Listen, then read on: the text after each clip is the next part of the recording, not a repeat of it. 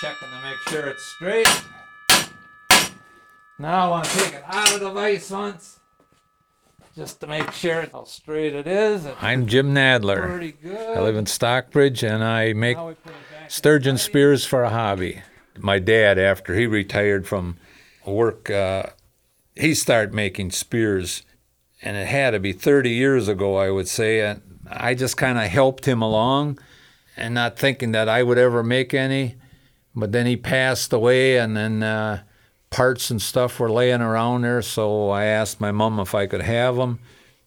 No problem. So I start just thought I'd put that stuff together to uh, get it out of the way. And well, then one thing led to another, and I start making one of my own, and then it was two, and then it was three, and who knows what it is now. Making a spear, you just don't stay at it for like eight hours a day because it's a lot of handwork. You know, it, it, you get sore muscles and stuff, but uh, it's still fun.